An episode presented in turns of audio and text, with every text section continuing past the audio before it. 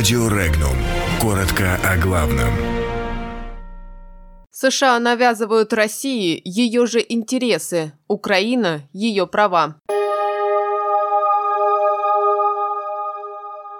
Белград пообещал не поддерживать Евросоюз и США по антироссийским санкциям. На Украине разочаровываются в ПАСЕ. ВКС России испытали новую противоракету системы ПРО. США. Россия обязана сделать больше по делу о катастрофе МН-17. Пик инфляции в России прошел.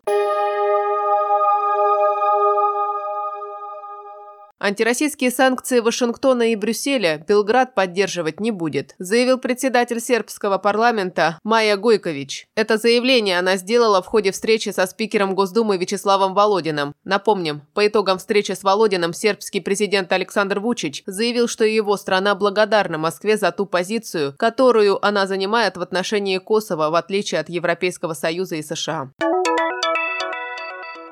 Возвращение России к участию в деятельности Парламентской ассамблеи Совета Европы подрывает доверие к этой международной площадке, заявил Василий Боднар, заместитель украинского министра иностранных дел. Комментируя резолюцию ПАСЕ о рекомендации разрешить России принять участие в сессии, которая состоится в июне, Боднар сказал, что возвращение России в ПАСЕ несет в себе угрозу доверия к этой организации. Он считает, что Россию нельзя пускать в ПАСЕ, поскольку в России якобы нарушаются права человека. ПАСЕ же прощает это России заявил Боднер.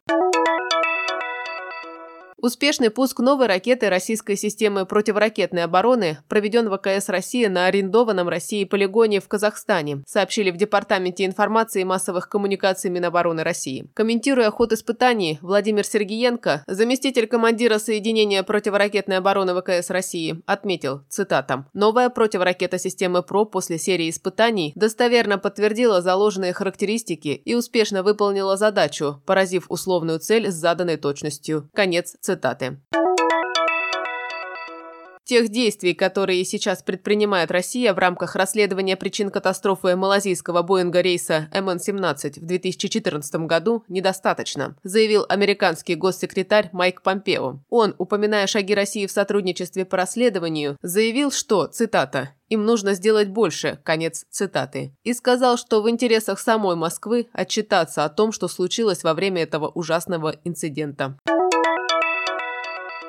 Пик инфляции в России наблюдался в марте 2019 года, а теперь она затормаживается, заявил российский министр экономического развития Максим Орешкин на встрече с президентом России Владимиром Путиным. Цитата. «Инфляция достигла максимума в марте – 5,3%. Но наши оценки – это самая слабая цифра в этом году. Инфляция прошла свой пик и сейчас начнет замедляться», – сказал Орешкин. По прогнозу министра, к концу года ожидается увеличение темпов экономического роста. А в целом по 2019 году прогноз 1,3%.